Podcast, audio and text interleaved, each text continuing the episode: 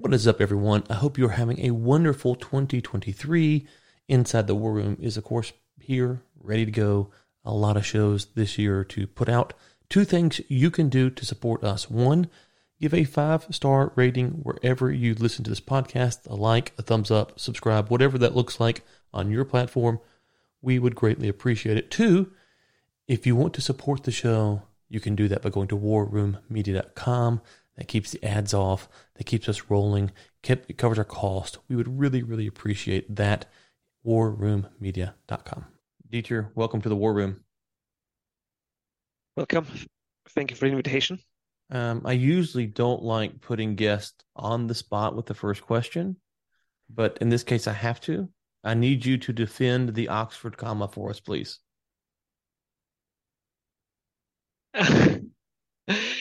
um, I guess um, you read it on my website. Um, well, I don't know. I just I uh, I just like it. I guess because you know I'm my native, uh, my mother tongue is is German, and we don't do the comma where you put the Oxford comma. So I guess that's the reason why I like it because it would be completely uh, grammatically incorrect to do it in German. So I, guess that's why I, I like doing it in English. I didn't want to get embroiled into a controversy, but you know, um, let's go and get this, the controversial stuff out the way. Um, I know that is a controversial issue amongst people who like to read and write, so we've got that taken care of. Okay, let's get into a little bit about your yourself. Kind of, you, you mentioned that your native tongue is German. Um, you're you're into history. You kind of love um, an interesting part of history that we haven't covered on the show before. So maybe unpack why you be- decided to kind of study this this part of history. Um, was it something that you just picked up over time, or no, no, no, you've always been interested um, in these various topics? I think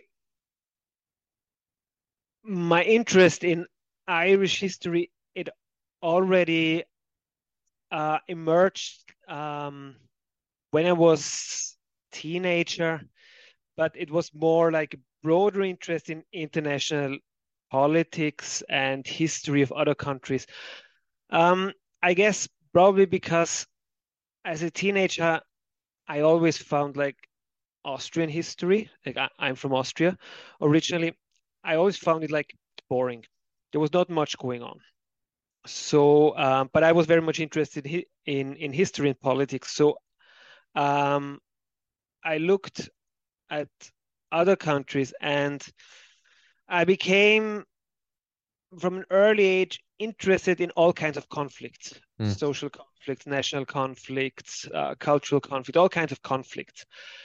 Um, and I read a lot about uh, different conflicts, and that that that was all, also like um, the time when um, 9-11 happened and then two years later the iraq war and um, i read more and more middle east uh, history um, but also european history. And at that time the northern ireland conflict was still in the news. It was a few years before the decommissioning of the ira um, so uh, I started also to read about um, Irish history in the Northern Ireland conflict, and I guess um, the reason why I eventually stuck to that conflict was uh, language, because uh, I had English in school, so I could follow uh, the news from that country. Mm. with other with other uh, world regions like the Middle East or um, I, I, I was interested also like uh, in in the various conflicts in this in Spain, like Catalonia, the Basque country, but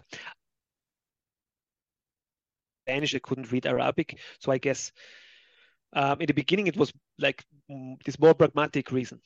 I understood mm. the language, so I could I could read more, and I I I, I started started to study history and um, at that time there was a program from the Irish government they um, that was under Eamon Ó Cuív. Uh, he was uh, the min Minister of Education, and he started a program funding Irish language courses throughout uh, Europe and I also think North America at universities. So, at one of these universities that offered these courses was the University of Vienna. So I, I enrolled in in this course as well, and I developed from there. Nice. So it developed from there.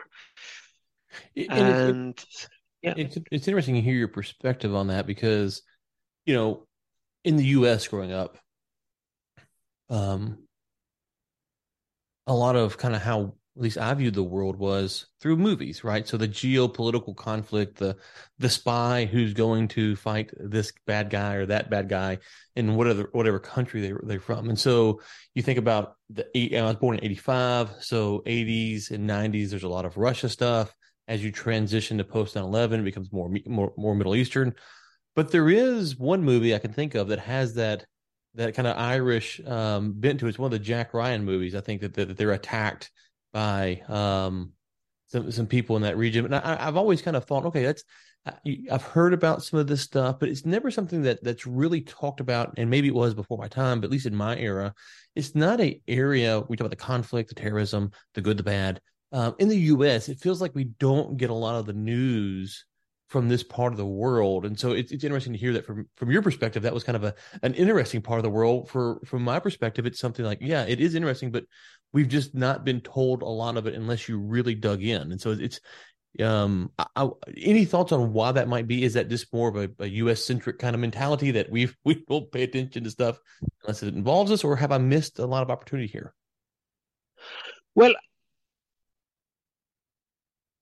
I I think like growing up, um, and I'm roughly like your age. Um, I was born in '86, and growing up in in Austria, uh, well, it, uh, it it was a bit in the news, not much. I, I guess not more than in in the US because with the Good Friday Agreement, you had the Clintons uh, coming to to Northern Ireland, and uh, so um, that that was in the news and things like that but it wasn't much in the news it was not much talked about it and i think um, probably that really attracted me um, to study this conflict because i grew up at the time um, like i became politically conscious in the 1990s when uh, you just heard about the cold war is over the berlin wall wall disappeared and there's peace.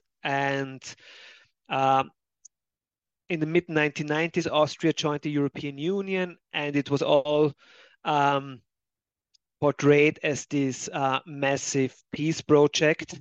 And there is now everlasting peace, at least in Europe, probably all over the world.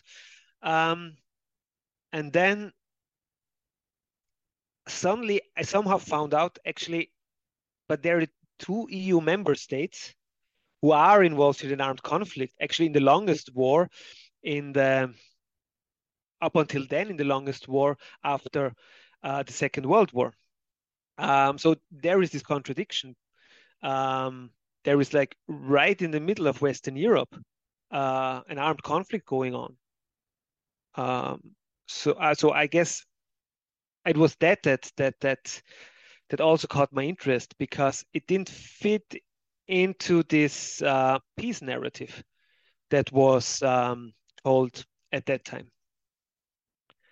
And um, and whenever someone talked about war, it was far away. It was in the Middle East. It was uh, in Southeast Asia. It was in Latin America. Um, but in fact, the longest war was lingering, and although it was coming to an end at the time, uh, but it was still there, right in the in the right in one can say the western edge of uh, Western Europe.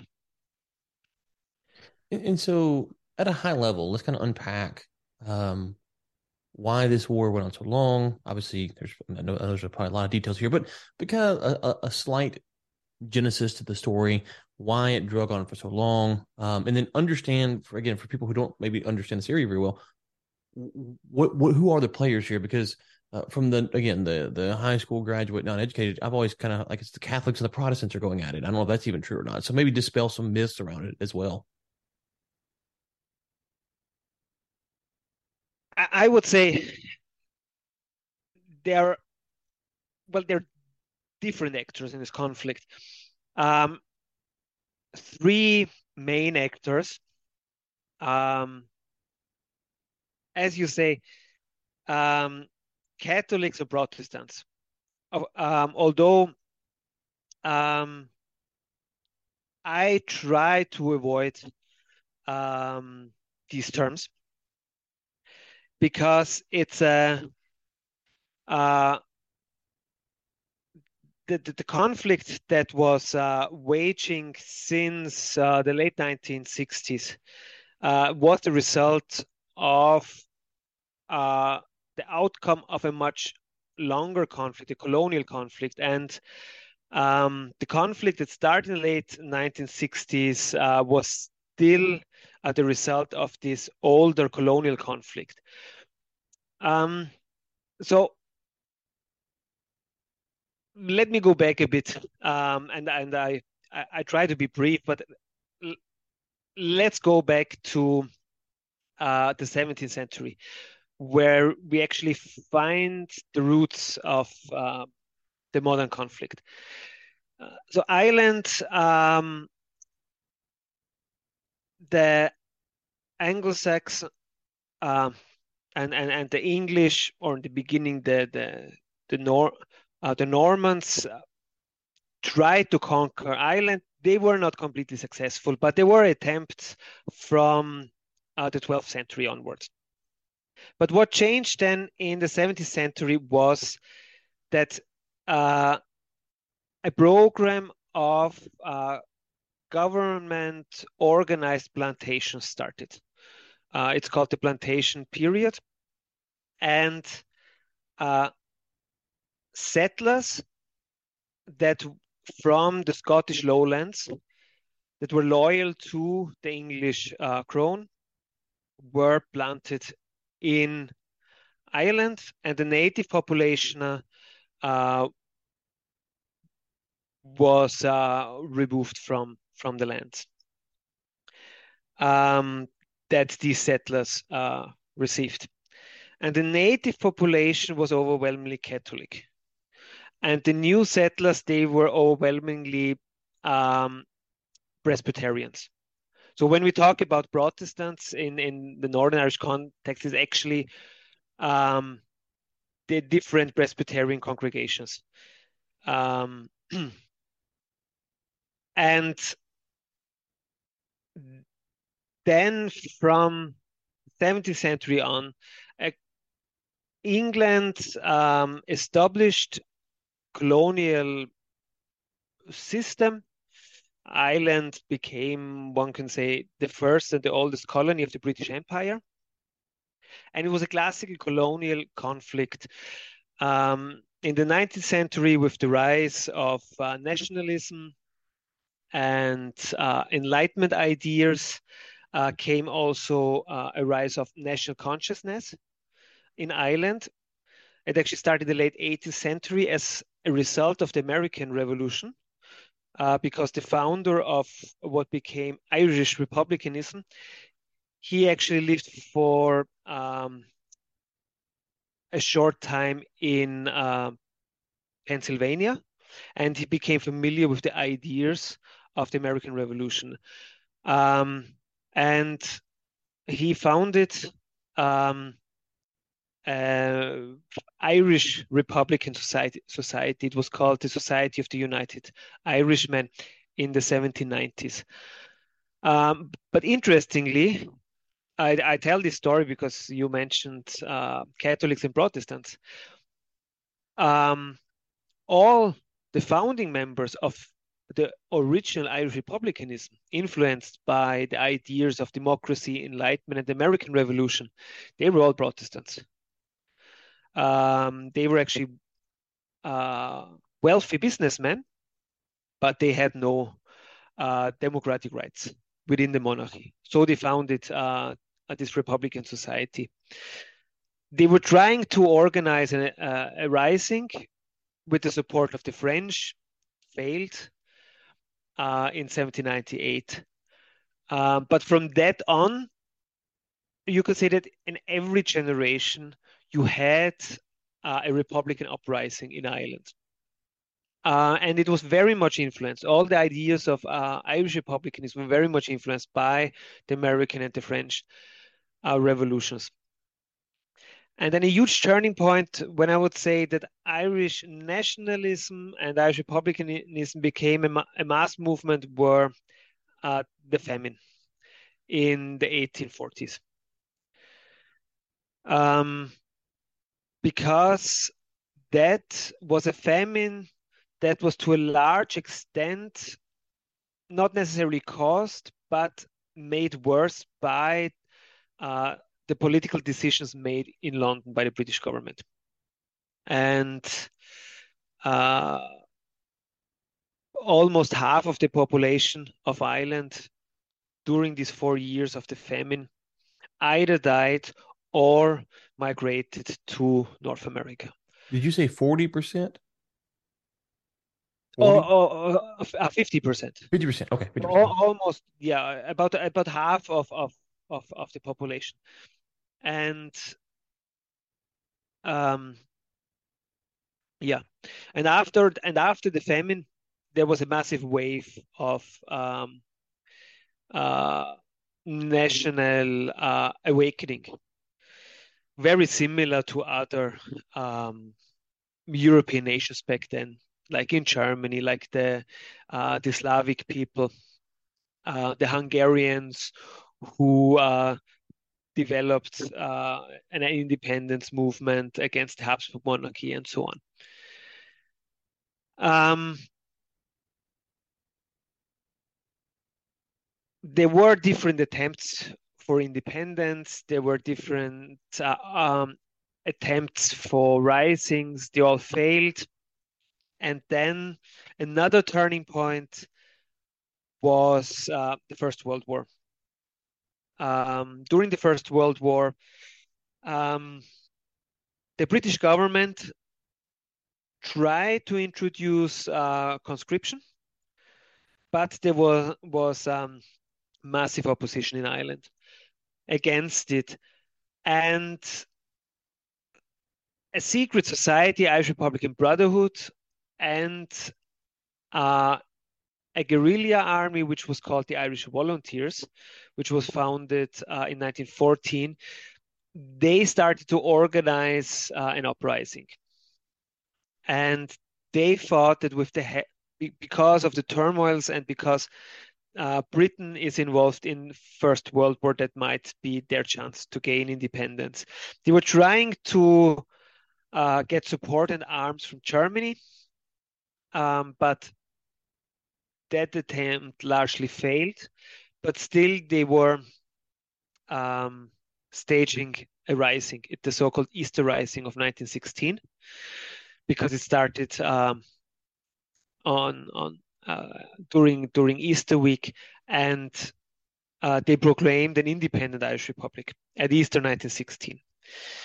Um, again, the rising was uh, not successful. It was actually really badly organi- organized. Um, the the rebels were defeated within one week, but um, Britain uh, sentenced the leaders of this rising to death. And uh, they started with um, the killings uh, shortly afterwards. And um, that and because of that, the rebels gained a lot of sympathy from the from the population. And at the elections two years later, in December 19, 1918, uh, the Irish Republican Party Sinn Féin uh, received a landslide victory. They, they, they got almost uh, 80% of the, of the Irish seats uh, in Westminster.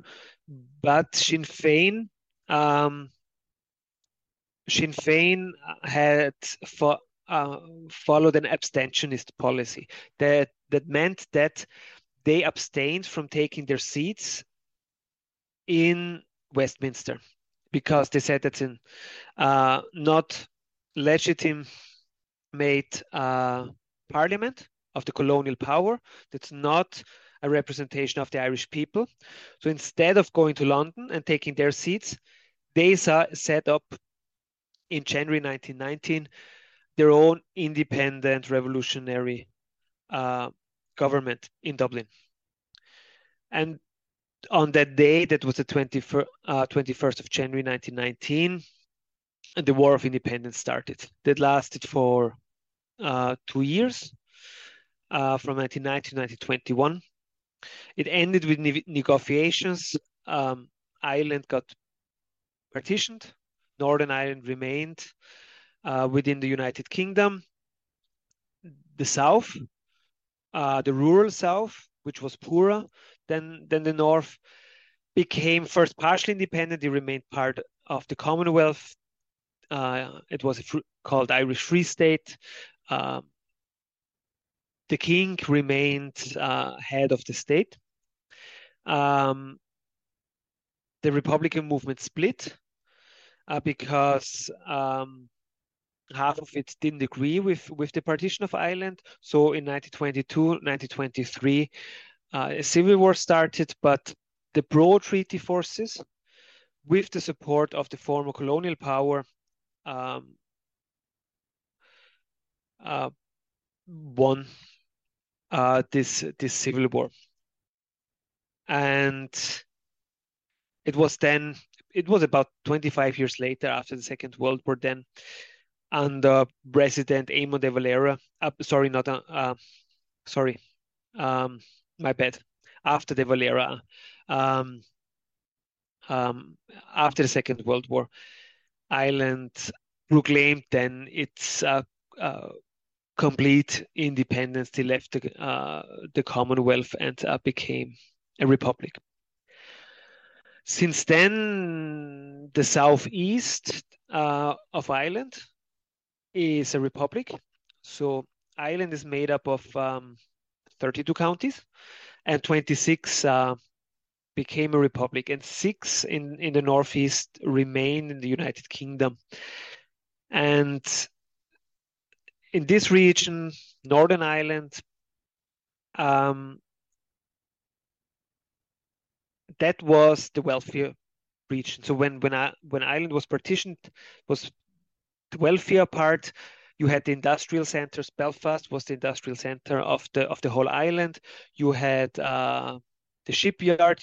You, for example, the Titanic was built in Belfast, um, and it was also uh, it had a geostrategical role, in particular during the Cold War, because uh, from Northern Ireland, um, the uh, the the British uh, Britain could e more easy control the North Atlantic. Um, but um, in this part, the northeast, the whole island had a Catholic majority. Uh, they had an Irish uh, self consciousness, but in the Northeast, since the 17th century, since the period of um, the plantations, when, as I said before, um, settlers from the Scottish lowlands uh, arrived there, there in the northeast there was a Protestant uh, majority, and these Protestants were loyal um, to uh, Britain, and they wa- always wanted to remain uh, the union with Great Britain. So they're called Unionists, uh, or sometimes the more ra- radical wing of them are called Loyalists because they are loyal to the British crown. Um, and actually, the state the Northern Irish state that emerged after partition was a very discriminatory state. You, it was almost like a one-party state, um, and the Catholic minority was uh, discriminated by the Protestant majority um, because of um, the election boundaries. Um, you had in the second city, you always had like uh, a Protestant majority in the council, although Derry was uh, uh, a Catholic city. Um, but because of the gerrymandering, um, the Protestants won all, all, the elections. The system was uh, that discriminatory, actually, that I, there is an article from the early 80s, for example, um, where the New York Times compares the discriminatory legislation in Northern Ireland with the South African apartheid regime. Um, and so, and against this discrimination, a civil rights movement emerged, which was very much influenced also by the American civil rights movement. And they organized the first uh, marches uh, in autumn 1968. And in the beginning was a peaceful uh, civil rights movement. Demands were one man, one vote, um, end of discrimination. But um, with the peaceful civil rights protests, they were often blocked by the police. And the police in Northern Ireland was a paramilitary police uh, because um, they, since uh, the establishment of the Northern Irish state, in the peace treaty, it said that Northern Ireland can, cannot have its own army. So instead of an army, uh, they got the paramilitary police force. Um, and the police force was almost entirely uh, Protestant and entirely Unionist, uh, and they attacked um, the the civil rights marches. Um, and um, and then uh, in July 1969, uh, um, a group of uh, Protestants entered a Catholic neighborhood in West Belfast and set the whole street on fire. Um, it was an ep- uh, a period which became known as uh, the Belfast pogroms. Um, thousands of Catholics flee- had to, to flee their homes in, in, in the next few days, and that was the moment when the Catholic population um, recognized they had to arm themselves to defend their neighborhoods. And with that, um, the circle of armed conflict basically started. And then one month later, in August uh, 1969, the British Army uh, was deployed to uh, the region. And that was actually the beginning of three decades of uh, armed conflict and war in Northern Ireland.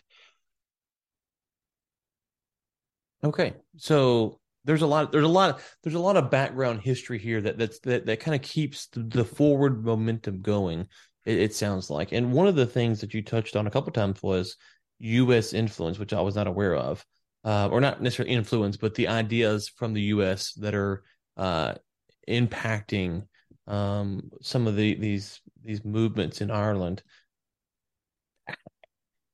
how is is that been a there's a certain period in history, right? So after the Revolutionary War, where I can see that being a little bit more controversial from the crown's perspective, like, oh, hey, we just had to deal with these guys, and now you guys are saying the same thing.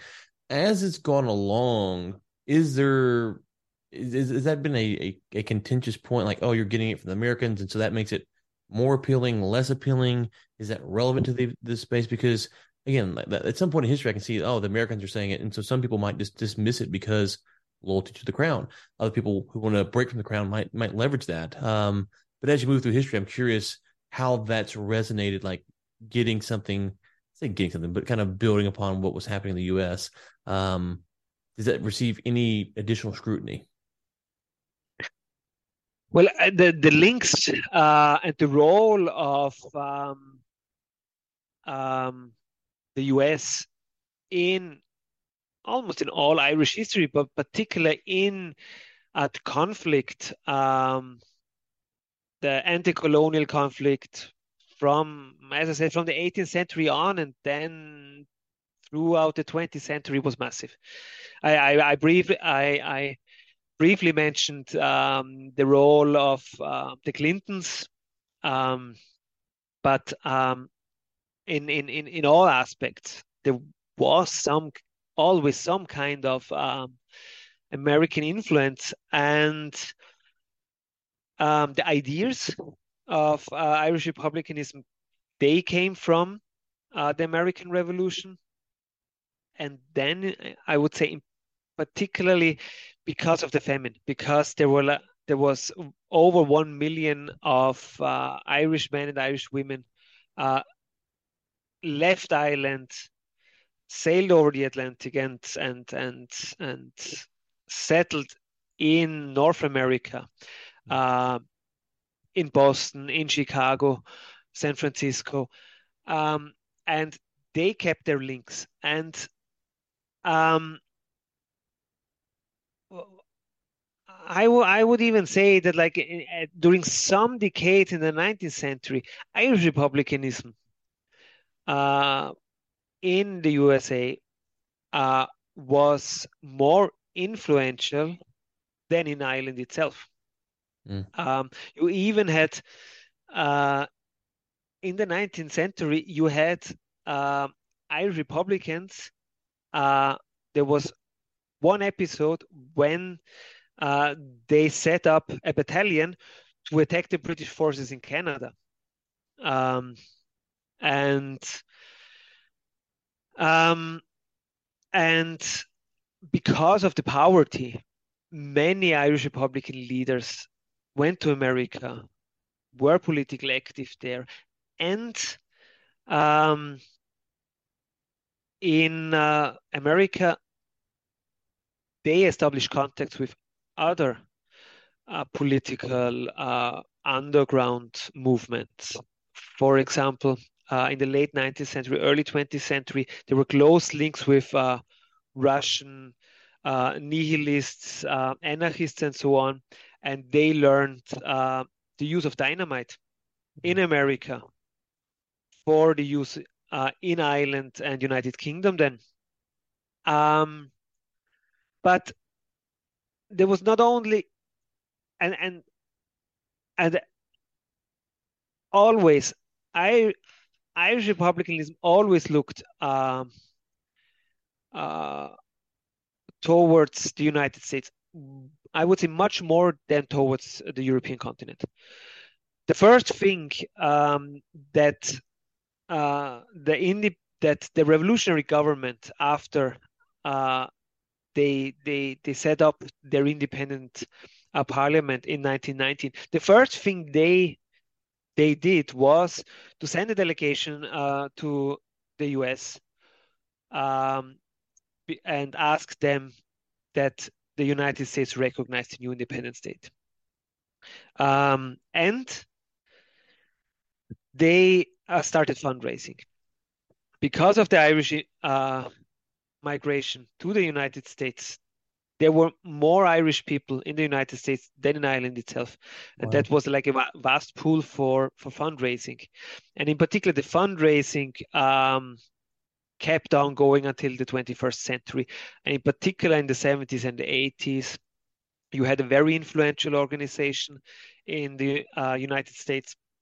They were called Irish Northern Aid, mm-hmm. and they were collecting vast amount of monies among Irish um, businessmen and ordinary um, Irish American uh, workers, and also um, the first modern weapons that the Irish Republican Army then in the 1970s um, received, the Armalite, as it was called, they were actually, uh, I think, I, I think they were. Uh, manufactured uh, they were manufactured in the united states i think it was uh, an arms factory in uh, iowa i think Mm. Um, I'm not entirely sure about Iowa, but uh, uh, it was an arms factory in the United States. Um, and the network, how the money, uh, the arms uh, were transported um, to to Ireland. That most of it went through through Boston, with the support uh, because Boston, you had in particular among the trade unions, uh, workers uh, in Boston Port, a, a, significant amount of Irish, um, and uh, and then also like the the the political influence. Um, the the Irish uh, caucus, they lobbied a lot in the American Senate and the House of Representatives. You have uh, still a bipartisan um, group uh, that is dealing uh, with Ireland and with Northern Ireland, who also regularly um, issue statements in relation to Brexit down the last number of years and so on. So let me ask, um, uh, let me ask you maybe the the dumb question. Um, and I think about this in context of you'll see on the news, man murders wife. It's like, why not just get divorced? Like, why not just get divorced? Why did you have to kill her, or vice versa? Why is this conflict that's gone on for so long something that they can't split the country and get equitable arable land and non-arable land and access to ports? It is like, why can't something like that happen? Is it outside influences that are keeping it from happening? It is it just uh, deep sense of loyalty to the to the land and they want it? Like, why can't a simple resolution happen here? Yeah, I mean that's a good question, um, and um, I I personally think it's of course, outside influence. Uh, and also, um, I think you need to understand, in particular, the the pro-British Unionists. They are because most of the British people um, they know very little about Northern Ireland, uh, and they don't care about Northern Ireland. And you could see it also like in, in the last couple of years during the Brexit negotiations, um, the conservative politicians uh, and uh, who were in power of the Tory party, they don't care uh, uh about Northern Ireland. They are uh, English, more English nationalists than British nationalists. Um, and they were happy to sacrifice, if you want, to use that word, uh, Northern Ireland f- uh, for uh, a positive outcome for them of the Brexit negotiations. But um, the unionist population in Northern Ireland were unwilling to accept that. And many people wonder why do the unionists have such a hardline position? And I think you need to understand it as a form because they are uh, a people that emerged as uh, settlers. And they, they, they still very much have this settler colonial mentality. Um, they are sometimes they are described as more british than the british because northern ireland uh, it doesn't have its own anthem it doesn't have its own uh, flag. Like the, the Unionists mm-hmm. and the Irish Nationalists, they use different flags in Northern mm-hmm. Ireland. Uh, the one is white, the other is yellow. Uh, like in Scotland, in Wales, in England, it's not a problem that they have their own flags and the Union Jack. Mm-hmm. It's not a problem that they they own have that they have their own anthems that are played at the beginning before uh, sports games.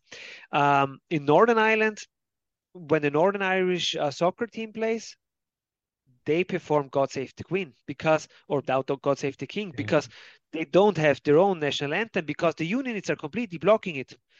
Because um, they always they they are really much afraid that any Northern Irish identity would um, would uh, undermine their British identity.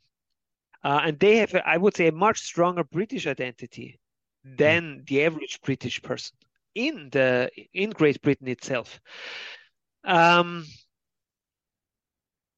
so this is one reason uh, why it's difficult to solve uh, this conflict. And the second uh, reason is, as you mentioned, uh, outside influence.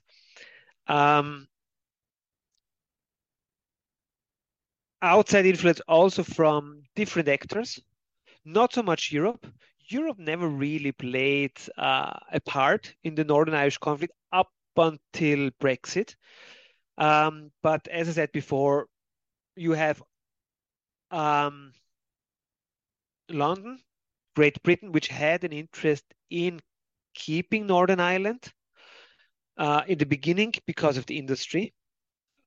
Belfast was one of the industrial centers of the British Empire.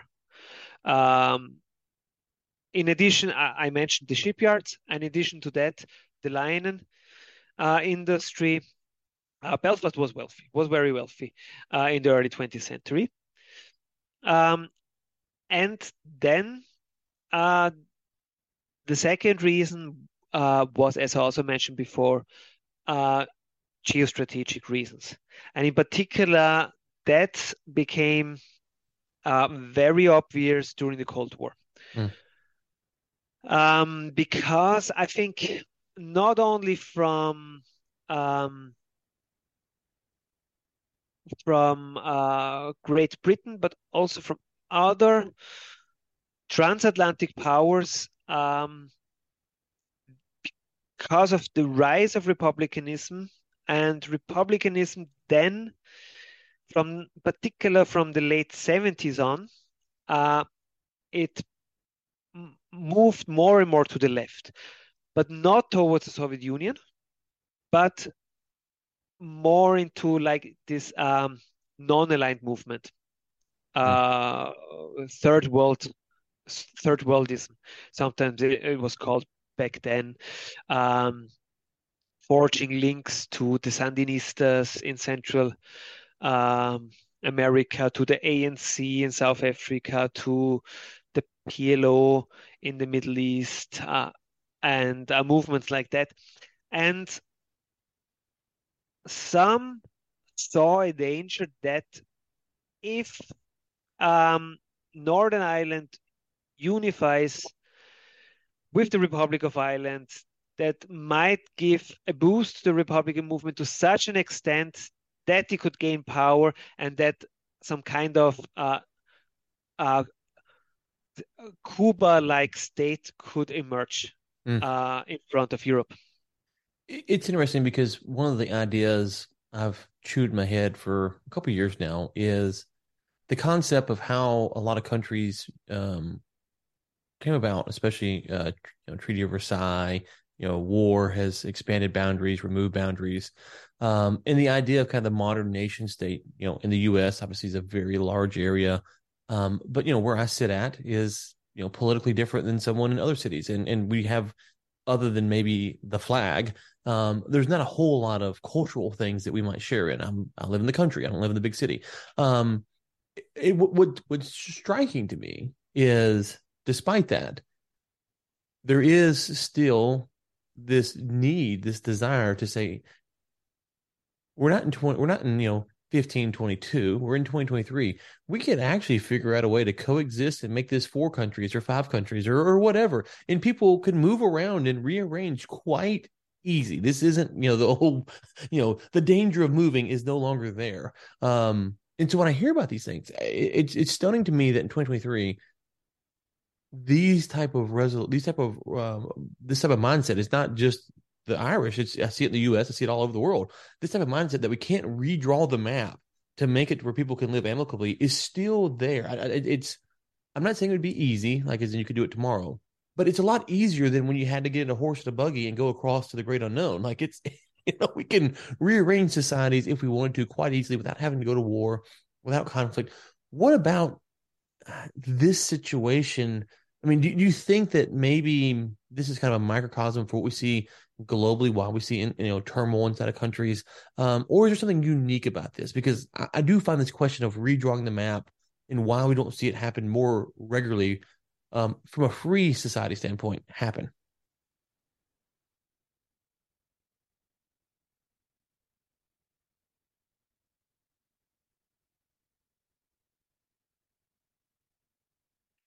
i think the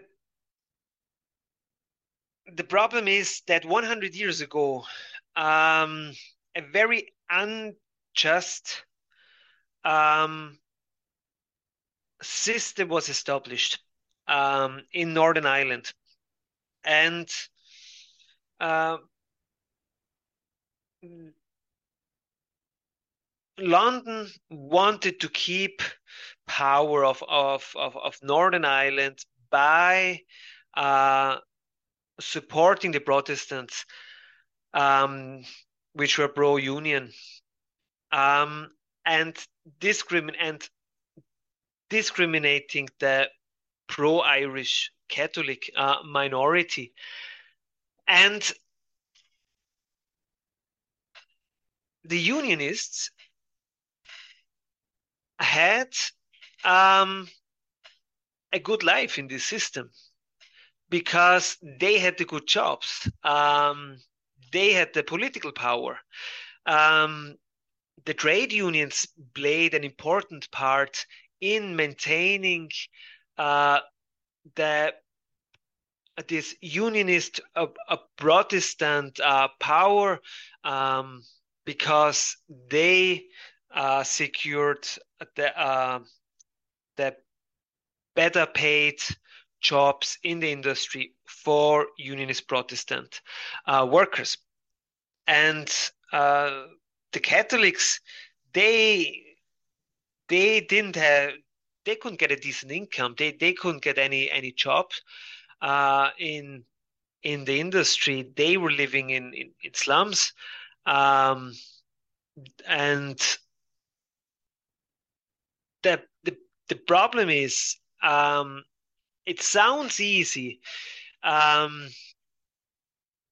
why can we not establish uh, a free society without discrimination where all communities are, have the same rights? But when the when the peace process started, particular America, the American government, the Clintons, they, they, they, promised everything Northern Ireland and said, oh, there will be so much money coming in and all these great jobs and everything. The problem was as soon as the as the peace treaty was signed, all the money that that the Clintons promised um, never came. It, it, it dried out because as soon as they could uh, um, as you know, as soon as the media attention was gone, the U.S. government was not interested in in it, um, in um, in a settlement anymore. And then, and shortly afterwards, uh, George Bush came to power. Then 9/11, and he just had another focus than Northern Ireland. Um, the focus of, of U, uh, U.S. foreign policy was, was was obviously not not Northern Ireland anymore. So from the moment on, actually, um, that the peace treaty, the Good Friday Agreement, was signed in 1998, uh, and there were attempts, uh, and, and formally both um, uh, groups Unionists, Protestants on the one hand, and Catholics, uh, Irish nationalists on the other hand, uh, were treated equally, also meant that the Protestant lost their political and economic power. Um, and in particular, since the economic rise in 2008, um, it hit Northern Ireland uh, very badly. much worse than the rest of the United uh, United Kingdom. And many uh, Protestants who had good and secure jobs before, they blame now their loss uh, of, of, of, of wealth, their decline in income. They blame it now um, on the peace process. Whereas, in fact, mm. Um, um, they're they're victims of the economic rise of 2008, but they blame it on they blame it uh, on the peace process. They blame their um, joblessness, uh, uh, their loss of political status and wealth. They say now that the Catholics are taking our jobs. They are taking our jobs. But in fact, the Catholics are not taking their jobs. Uh, it's just the jobs disappeared because the shipyard industry they moved from uh, from Belfast to India or Southeast Asia, where it, the workforce is cheaper. Mm. Mm. Okay. Um, yeah. I know we have only scratched the surface here.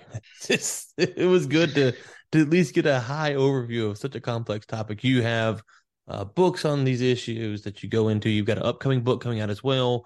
I'm going to link to your Amazon book page so people can go check that out. Uh, I will link to your website um, as well. And on Twitter, is there anywhere else you want us to send people to? No, I think what you what you just mentioned, um, as you said, yeah, I've just uh, published a new book about the role of uh, former uh, political motivated prisoners in the conflict transformation process, in the peace process, in uh, Northern Ireland was also published with a North American uh, publisher, University of Toronto Press. And uh, yeah, my website, my Twitter, that's basically where you find all information. I try to keep my website uh, as uh, updated as possible. So, yeah. Okay. Well, this has been fascinating. I learned a lot. Like I said, coming into it, it's not a subject I know much at all about. And so um, I feel like I know less now because there's so there's it's like anything else you get to. There's just so much here. Like, oh my gracious, I had I had no idea. So thank you so much for coming on uh, to the show today. Thank you for the invitation. Thank you very much. Hey, you made it to the end of this episode. Thank you so much. Now I'm going to ask a favor. If you enjoyed it, would you drop a five star somewhere? And if you really enjoyed it, would you consider becoming a subscribing member over at warroommedia.com. Helps keep the show going and ad free. Thank you so much.